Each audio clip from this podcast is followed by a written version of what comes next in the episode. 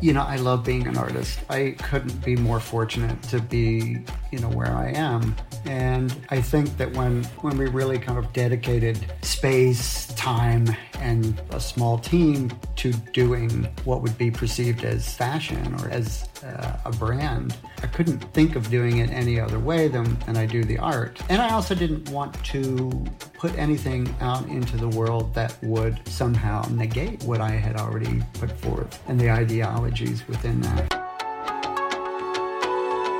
I am Suzy Menkes, and you are listening to my podcast, Creative Conversations.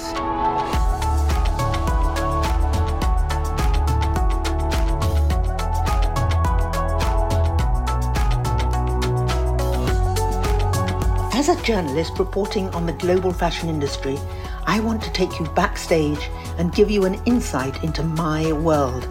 Listen to my exclusive conversations with creatives, industry leaders, and those whose voices have some of the greatest impact. I think you might find it interesting and maybe intriguing.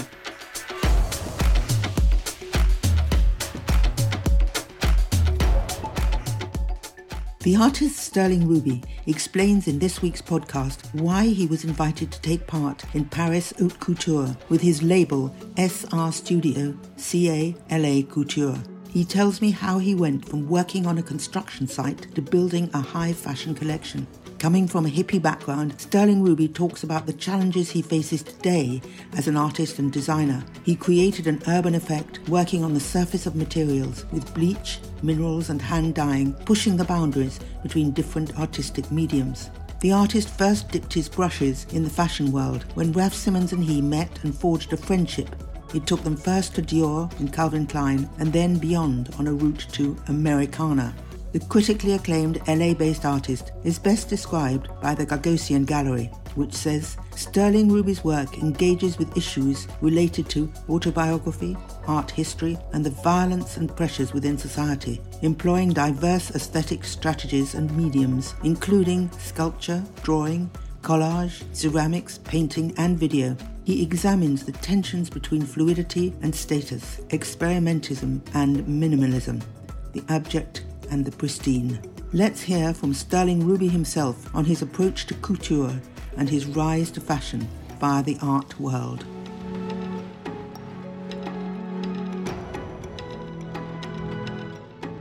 I want to start by saying to you how much I enjoyed watching your show. And, you know, I, I, felt I was there, which is quite an achievement when all the designers, you know, just plonk something in the middle of nowhere. And um, I really felt that yours had got some meaning to it. Congratulations on pulling it off in difficult times. Thank you, Suzy. Thank you so much. Yeah, difficult times indeed. You must tell me one thing. Why why does it say Night Gallery? Is it, does it say Night Gallery on your? Oh, I'm I'm sorry. I'm wearing a shirt. It's um it's it's some friends of mine uh, and they run a gallery here in Los Angeles. It's called Night Gallery. And it was originally started by uh, these two women, and they rented out this tiny, tiny little space in the heart of, of downtown Los Angeles. And they would only have shows open throughout the night. So they would, you know, they would basically, you'd, you'd, you'd, you'd show up at like 11 o'clock at night and then they'd run until four in the morning or something like that.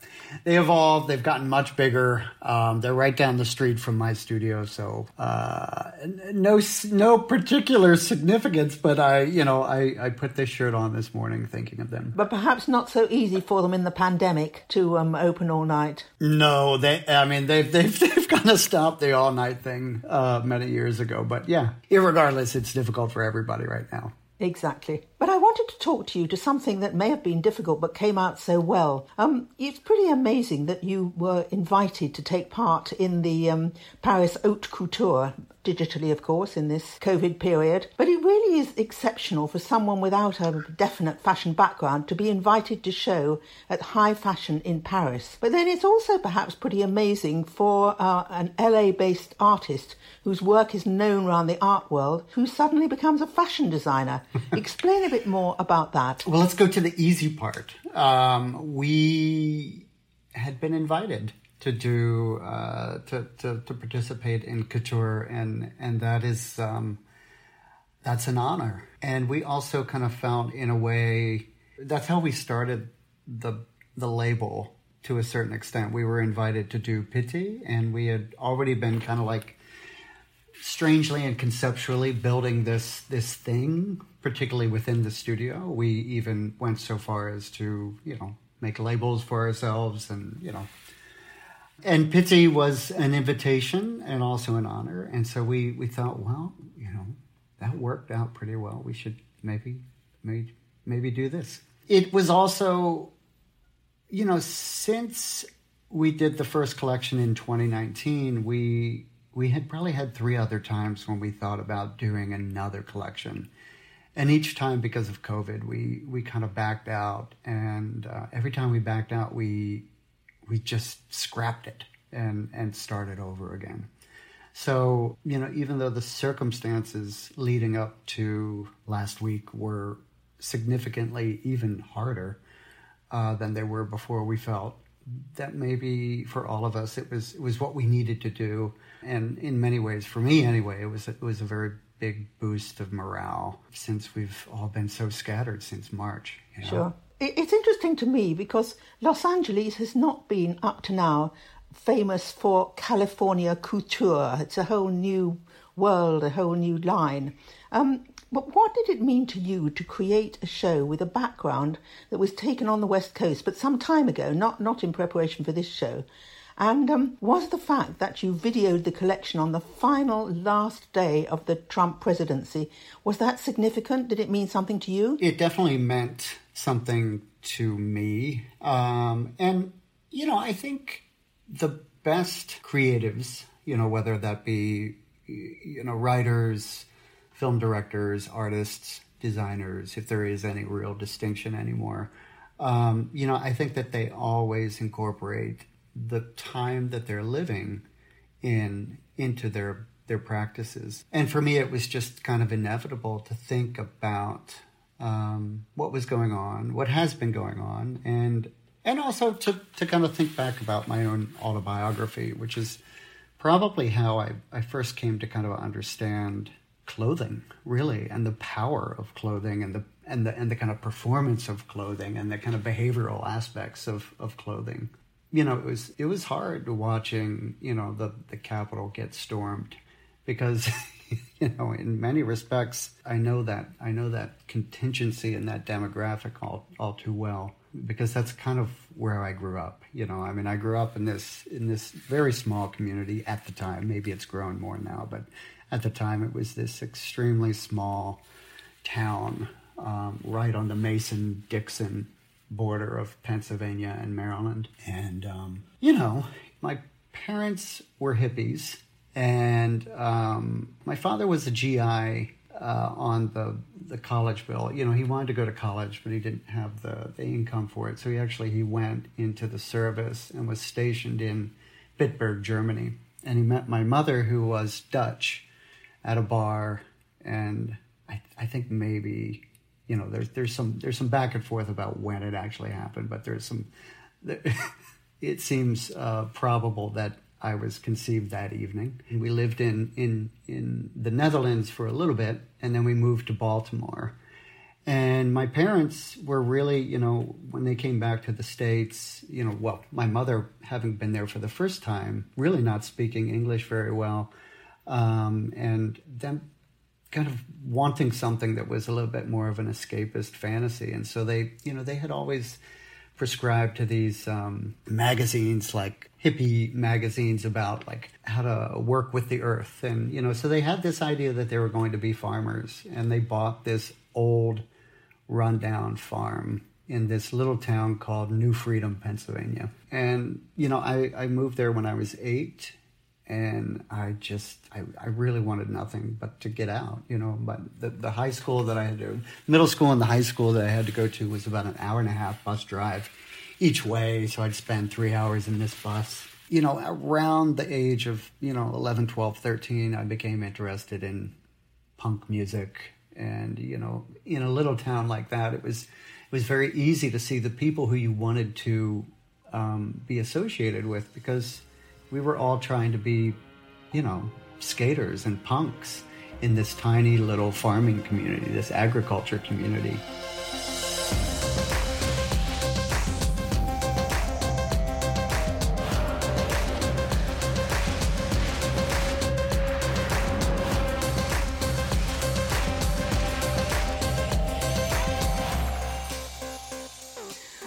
Were such an extraordinary artist because you covered so many disciplines.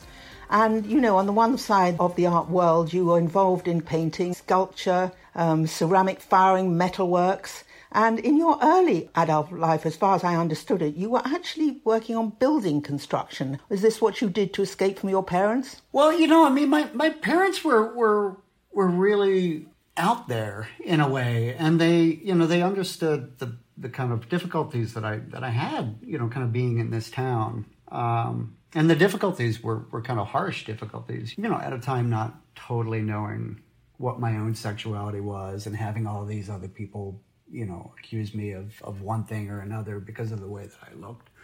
I, uh, I, I graduated. I did, I did graduate from high school and I, I didn't have any, anywhere to go. I wasn't, I didn't think of myself as an artist. As a matter of fact, I think in many ways at that, at that period of time, I couldn't have even thought of being an artist. Like an artist almost seemed something that was only in the past, you know? uh, like Rubens was an artist, or you know, Da Vinci was an artist, but it, it didn't even dawn to me, um, you know, that there was Warhol, or that you know there was, you know, even at that at that time, you, you know, somebody like Barbara Kruger.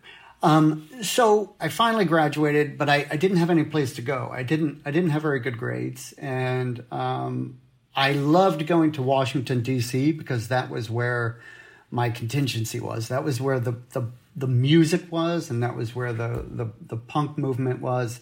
And so I took this job at a, at a union construction site and I started working construction. And, you know, in many ways, I, uh, I would sleep in my car, I would go to shows at night.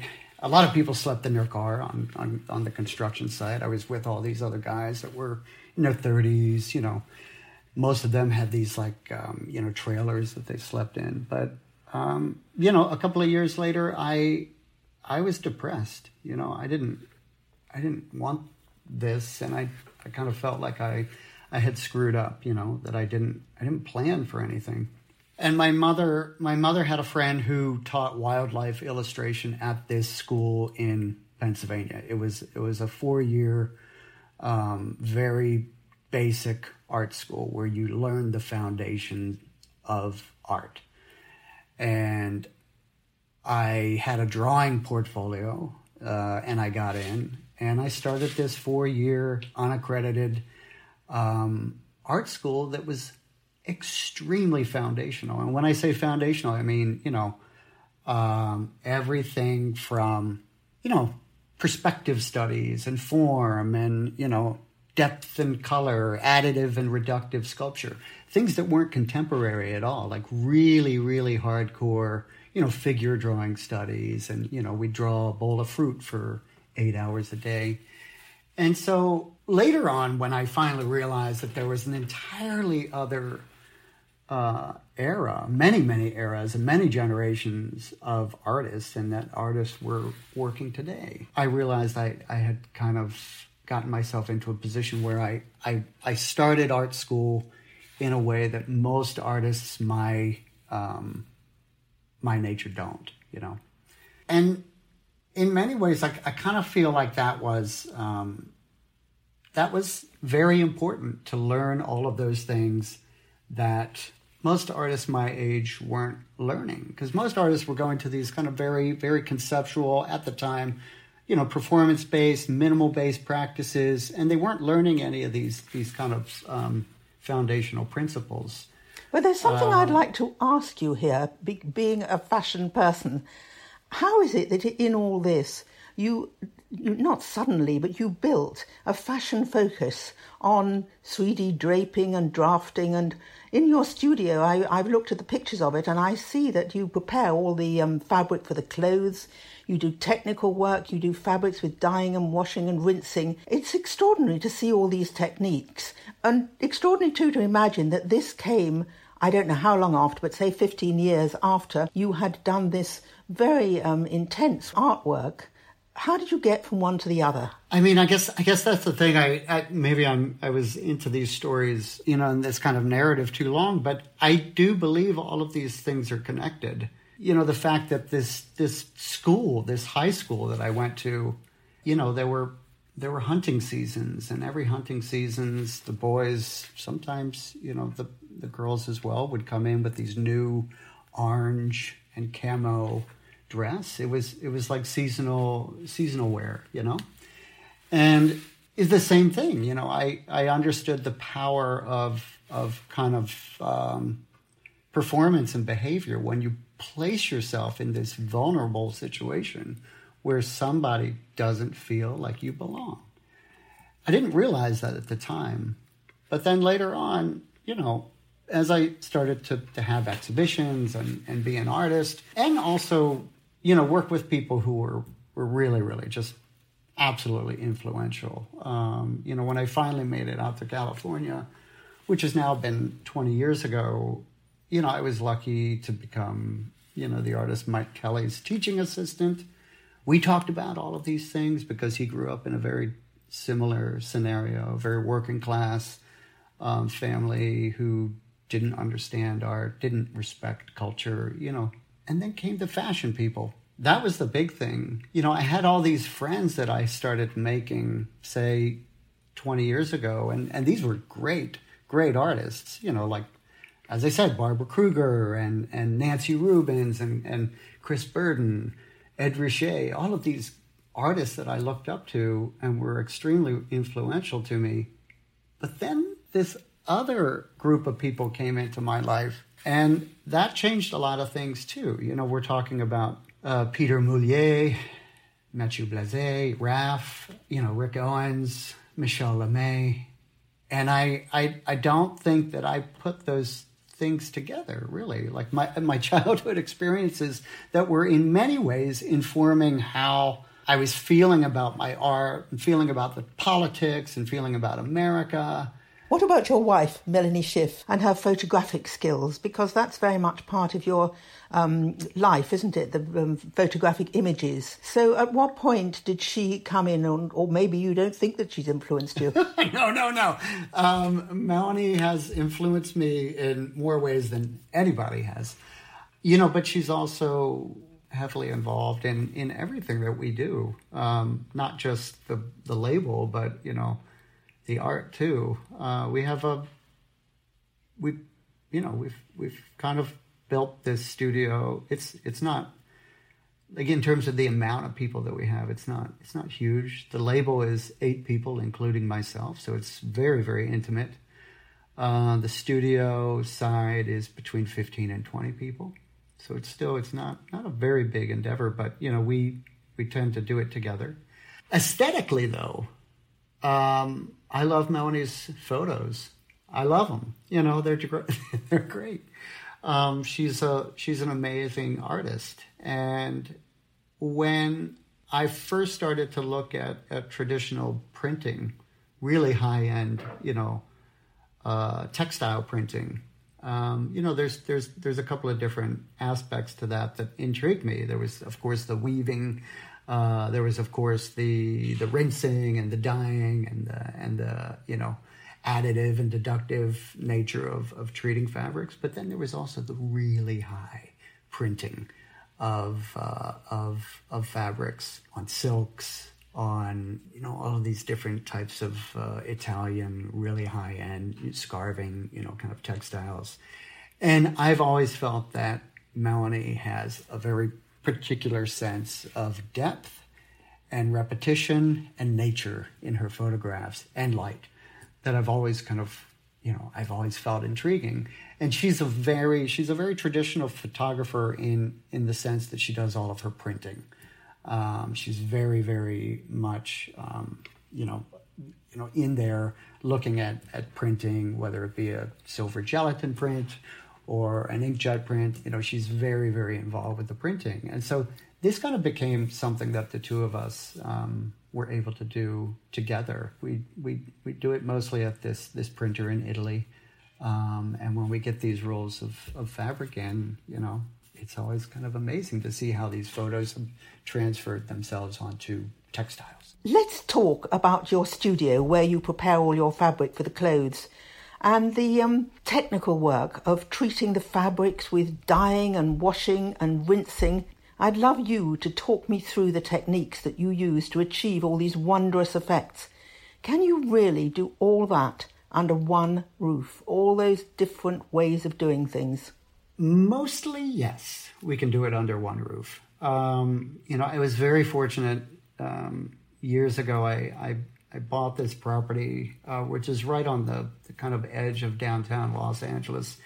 It's uh, it's four acres, and there are a number of buildings on it, uh, and we are able to kind of carve out because it's a it's an industrial space. We're able to kind of carve out some room for that type of um, uh, processing. Now, you know, because we do so little in such small amounts, um, it's all it's all done by hand. I mean, we we were able to install washing machines and dryers, but you know, for the most part, we we only use uh, materials that are are natural and that you know you know the way that we process things are, are always kind of um, we can pack them up and and uh, you know uh, get rid of those in a, in a kind of safe nature but you know a lot of the effects and a lot of the treatments in many ways come out of of painting and and and drawing and kind of you know different appliques of um,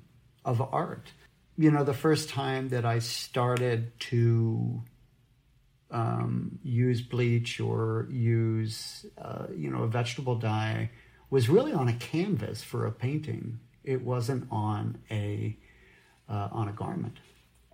And you know, I started making these this series of, of paintings called BC. They were called bleach collages, um, and you know, I started using those as these kind of um, grounds um, and then you know kind of applying textiles on top of them. I started working with an elastic manufacturer who made sport jerseys, um, you know, so that I could have these really deep, almost Russian constructivist stripes on these paintings. And over a while, uh, of you know after a while of time i started to have all of these big piles of, of of leftovers you know these kind of like piles of different colors different types of treatments. And that's really how i started making my own clothes in the studio. I wanted to cannibalize my own practice. I wanted to basically save a portion of each project whether it be a painting or a sculpture set it to the side make something for myself to wear or for a friend to wear or somebody in the studio to wear. And that's how it all started. And we just kept going and going and going. Um, you know, I have one person in the studio that I work with, and we do research. Um, so we figure out how best to make uh, a vegetable dye that will permeate a certain type of textile, certain type of fiber, how we can make it um, uh, last longer, how we can get more vibrancy out of it. But it's all really done by hand. And then that gets kind of extracted, and we're able to kind of lay those yardage pieces out on a cutting table and place patterns over top of them so that we can actually treat those like collages too. When we lay out a pattern, we only use a pattern that we know would have a kind of juxtaposition, which would be something that would be very obvious that we didn't make the garment as a PFD and then dye it. We want everybody to know that we dye, we cut, we sew.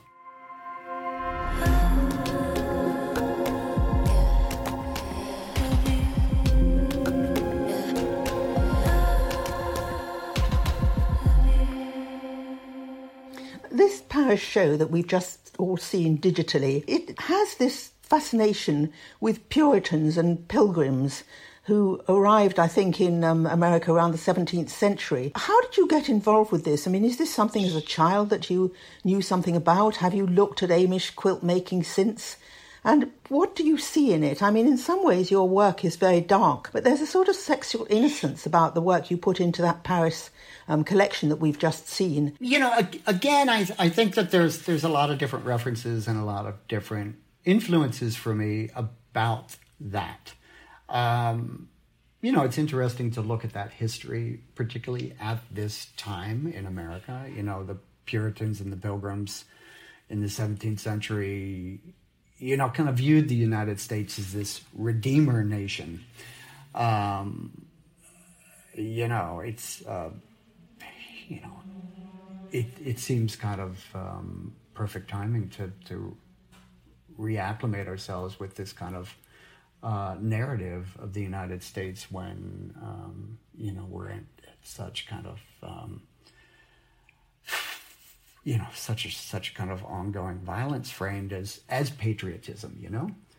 Um, but I was also thinking about the Quakers, the Mennonites, and the Amish. The way that you know there are these similar roots, and all three of these groups kind of rose up as Protestant, you know, religious reformers. Um, and there was this kind of notion of passivity within that. Now, in terms of my autobiography, we grew up in a in a in a community that was very very um, uh, close to Amish, um, and so you know even as as a kid who was in like you know my own cut up shirts and you know my own I would draw these album covers and sew them into the backs of my jacket. And, you know, we would be skate skating around this tiny little town, you know, and you'd be sitting there at the one convenience store on a curb with your skateboard right next to, you know, these three young Amish kids. And, you know, it was it was for me something very American that I again didn't totally understand until much later. But like that's a crazy thing to think about like this place in, in what would possibly be considered middle America being like this composite of all of these different things and different beliefs and different religions and also different looks, you know. And I kind of love that. Um, you know, even thinking back to, you know, a teenager growing up there, it was weird. You know, there was a lot of different people who had a lot of different thoughts uh, and different wishes. And then, how do you feel? How do you personally feel about what you have done in fashion? The first show I saw, as I told you, was that Pitti Immagine uh, menswear trade fair in Florence. That was in 2019, um, and it was very sophisticated and very beautifully, beautifully made. And this um, latest one, which of course we're not seeing, we're not able to touch it um, yeah, unfortunately, yeah, yeah. like all the other shows. But all the same, there are layers and layers of and um, just the fabric and the shapes of the things going around the head and hiding the face. I mean, all those things were very meaningful, it seemed to me, about how, how women feel today and what they're wearing. I, you know, from a, a kind of narrative perspective, I was thinking of it, you know, because we're, we're, in California, because I've been in Los Angeles now for 20 years. I, um, I was almost thinking of it from a, a kind of Hollywood perspective, you know, and, and this kind of went into even like the, the hair and makeup. I wanted to put something forth that was a little bit film noir, um, this kind of smoky essence of American history seen through my lens. And you're right, it's very layered. You know, there are things that have a complete break, start, a complete break, and a start. And I think that those are um, for me, kind of collage type elements to building a collection, building a show. We do do everything in the studio. I mean, almost everything. You know, obviously, some of the bags and the shoes we can't produce in the studio, but for the most part, we we do. We um, and I think that's part of my synopsis of of like accepting, you know, the idea that I might have something to add to couture because you know the idea of the atelier and the studio is so present in my practice whether it be painting sculpture ceramics or textiles or garments. Um, i think that there is this kind of notion of the hand. And i kept thinking well i'm obviously not doing a traditional couture show in terms of the you know the the volume and the embellishment and maybe the bourgeois you know kind of costume nature of traditional couture but there is something a little bit more in line with you know the art history of the Bauhaus, looking at tactility as as soul. You know, even in art. I mean, I'm I'm not you know I'm, I'm certainly not suggesting that this is only in fashion, but sometimes in art too. You have these things that have so many skilled hands kind of attached to it that it almost seems that there is no hand.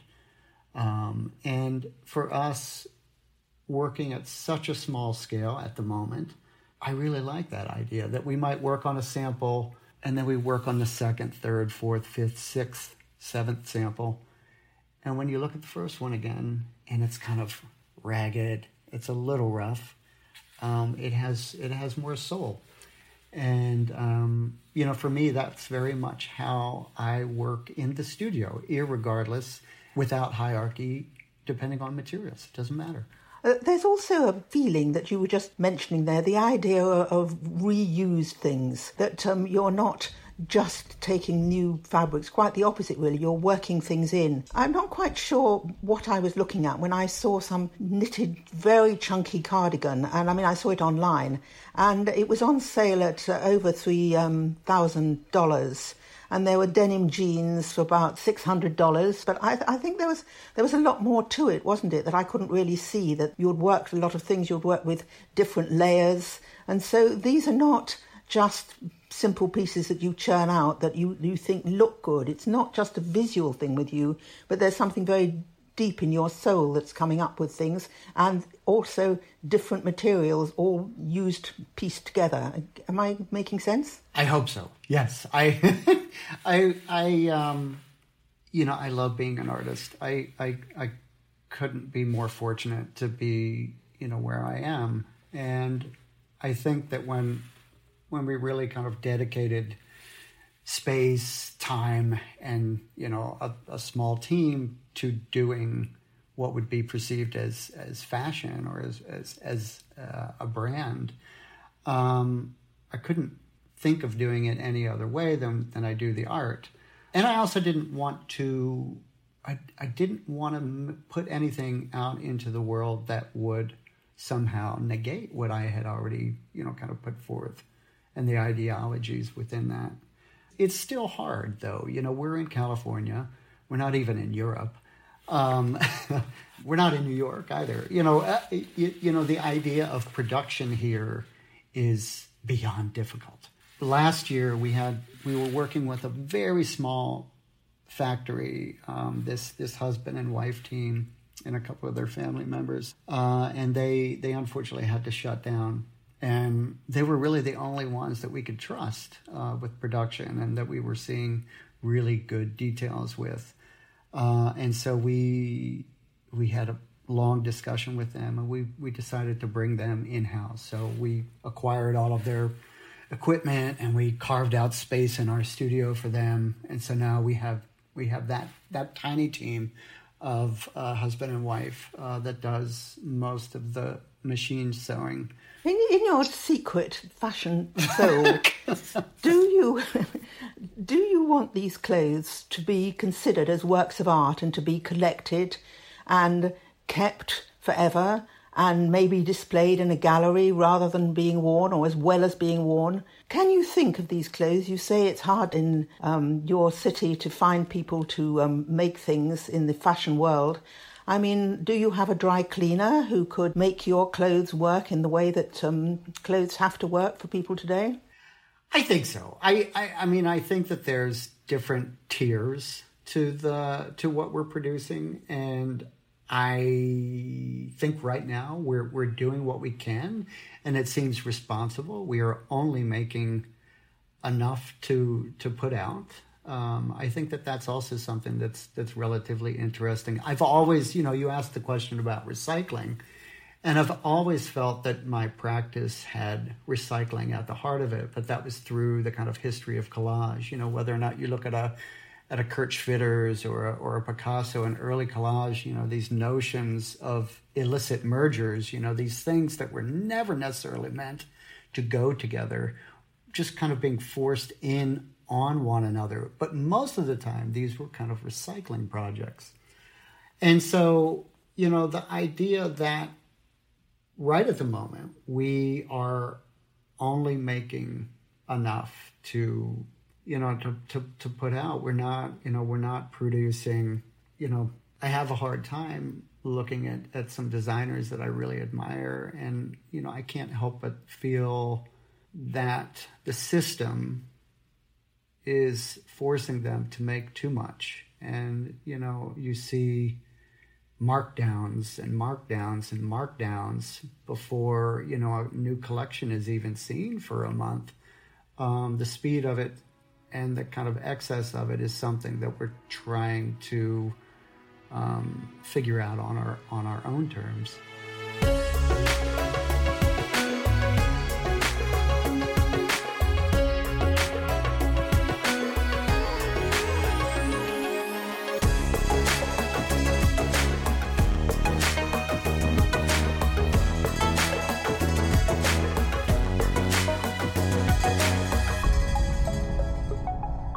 One um, person who you know very well, who we're all longing to see, is Raf Simons working with um, Miuccia Prada. I understand that you um, actually met him first about 14 years ago at a gallery in LA, and then you discovered something very interesting that you were neighbors. Tell us about that. Um, I, yeah, I, I met Raf. He was friends with a with an art gallery that I was working with at the time, about 14 years ago here in LA, and he brought him over to the studio. Uh, that this dealer brought Raf over to the studio. I think at the time Raf was interested in in some of the ceramic work, and I don't, you know, I it, artist studios are all different depending on the artist, but you know, sometimes we do studio visits with people, and it's you know. Um, it's very awkward, you know, because this is a, a, pretty intimate space and everything is out, and you know, some things aren't finished, and uh, you know, or it's it's a mess, or it's too clean. You know, I think that everybody has this perception of what an artist studio should be, and it doesn't always work. You know, sometimes it's a very awkward um, half an hour, hour, hour and a half with people. Raf was one of those extremely rare situations where he came in and we were like brothers from another mother. you know, like right right away. Um, we got along so well that we we just we we started, you know, anytime I'd go to Europe, I'd go to his house. Anytime he'd come here, he'd come here. You know, it just became a one of the best friendships I've ever had in my life. And then you know, maybe a few years later, I had said something about my aunt moving to this tiny little town over the Belgian border. And he said, That's where my parents live. That's where I grew up. And we finally did the, the math and we did, you know, the, the kind of demographic. You know, of course, the Netherlands and Belgium is not, those two countries are not very large. Um, so even if we were on absolute opposite sides, we'd still be pretty close to one another. But we were so close. Um, my whole family lives in a in a in a city and a, and a kind of like suburb uh, around Eindhoven in the Netherlands, and you know Raf grew up right on the on the kind of border of, of Belgium and the Netherlands, which you know is is in any direction between Eindhoven you have Antwerp, Brussels, and that was that was also something because similarly to other people that I had met, like Mike Kelley, um, you know, we had a background which was was primarily working class family background with very, very, very limited access to culture and that that became a kind of anchor for our friendship as well. But are you still in contact with your um, relatives who are living in that part of the world, or is it all behind you? Um, I I am I am. I mean, not so often. You know, I've unfortunately not traveled for the past uh, year. Um, so I haven't haven't seen them anytime, but I, I do work with a I work with a big gallery in Brussels. So anytime I go there, they either come to see me or I go to see them, and you know, we WhatsApp, you know.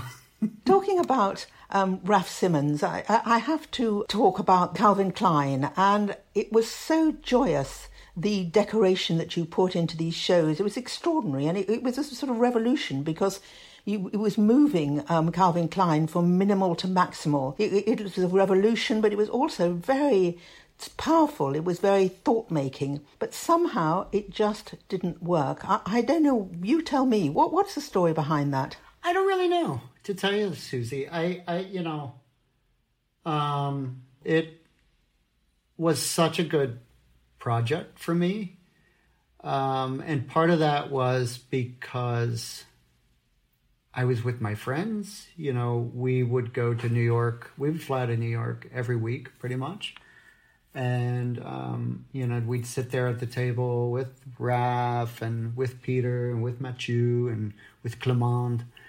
And, you know, we would figure out all of the things that um, we could do within this brand, this American brand that had such a uh, eponymous, you know, kind of history to it, and how to how to reinvent it really. And it was, in my opinion, going in a very good direction. Um, you know, I think that the things that we were trying to pull from the brand's history, but also kind of like think about the the place that we were all in, whether it be politically, whether it be, you know, in terms of culture, whether it be in terms of fashion, you know, even the way fashion had changed over the course of, you know, Calvin Klein's period there and then, you know, uh, PVH buying it. We were working on, um, you know, my last really big project that we were working on was this the the Madison Avenue store, which was going to be the store that we were working on was so exciting. I mean, it, it was certainly uh, colorful. Well, no, that that was the temporary store. That was that was something I needed to do quickly and immediately in order for the first collection to go into the store, like a a, a changing of the guard, you know. But the real renovation of the store was coming, and it was it was so exciting to work on this insanely big architecture project and to also have John Pawson's um, uh, um, minimalism. Well, no, I mean, no, no, just having Pawson himself. You know, I sat down with Pawson, and uh, he came to the studio. We had a couple of different visits, you know, and I just, I just wanted to, to know how Pawson felt about all of this, and you know, he was, he was, he was cool with it. You know, he was, he was okay with everything that we were doing. Um, you know, and Pawson was also at, at the time like thinking about Pawson and Judd and Calvin Klein, thinking about this group of people, or even Dan Flavin, you know, this group of people that were creatives working together to kind of bridge the gap between, say, fine art, commercial art, design, sculpture, furniture, store display. They were doing that. Like, that was such an amazing project at the time. Um, but in the end, I don't know if I don't know. I, I in the end, I'm just not sure if if it was playing itself out the way that the company thought that it should be in terms of speed. I have a last and very important question to ask you. I hope you're going to be able to answer it. Are you an artist? Are you a fashion designer? Are you a bit of each? I'm not sure how to make that distinction, really. Um, I want to be whatever it is that gives me the most freedom. That's it. You are also an artist in fashion, and I can't wait until this um, delivery comes and that um, you're going to, if I've understood it correctly, you're um, the, all the pieces are going to be cut to order, and um, the couture collection it's going to be retailed round in a, sort of trunk show, the trunk show idea, so that people see what they're getting. Is is this true, or have I got it all wrong? This is true. Yeah, we're um, going to try something new. Um, we'll see if it works. Uh, you know, it's it's been difficult for everybody during COVID. Uh, so we're you know we're thinking about the stores. We're thinking about the you know, we're, we're thinking about the consumer. I mean, one of the things that shocked me the most when we actually put something out there for people to buy was that we had such a diverse group of, of people. We had a, you know, we had everything from a 20 year old musician to a 70 year old art collector wanting to buy our our clothes and one of the reasons was that you know they all seemed to to want to have something that was either limited or unique. And so the idea now that you know some of these stores can't even have people in them um, we wanted to have something that was as intimate as we could possibly make for them. Um, so we're doing zoom meetings and we're showing everybody the trims and the fabrics and and you know the way everything is is um, constructed. And we hope, in the end, we hope that we're only making as much as we need to make again, and that the stores will be able to um, profit from that. to me, you are an artist with fashion and many other things as well, not just fashion, but all these different um, disciplines you use in the artistic world. And um, it's been so interesting and exciting to talk to you because you are in fashion, but you're also on the other side for real beauty and real imagination. And it's something very special to find. Thanks, Suzy. Thank you so much. It was very sweet of you.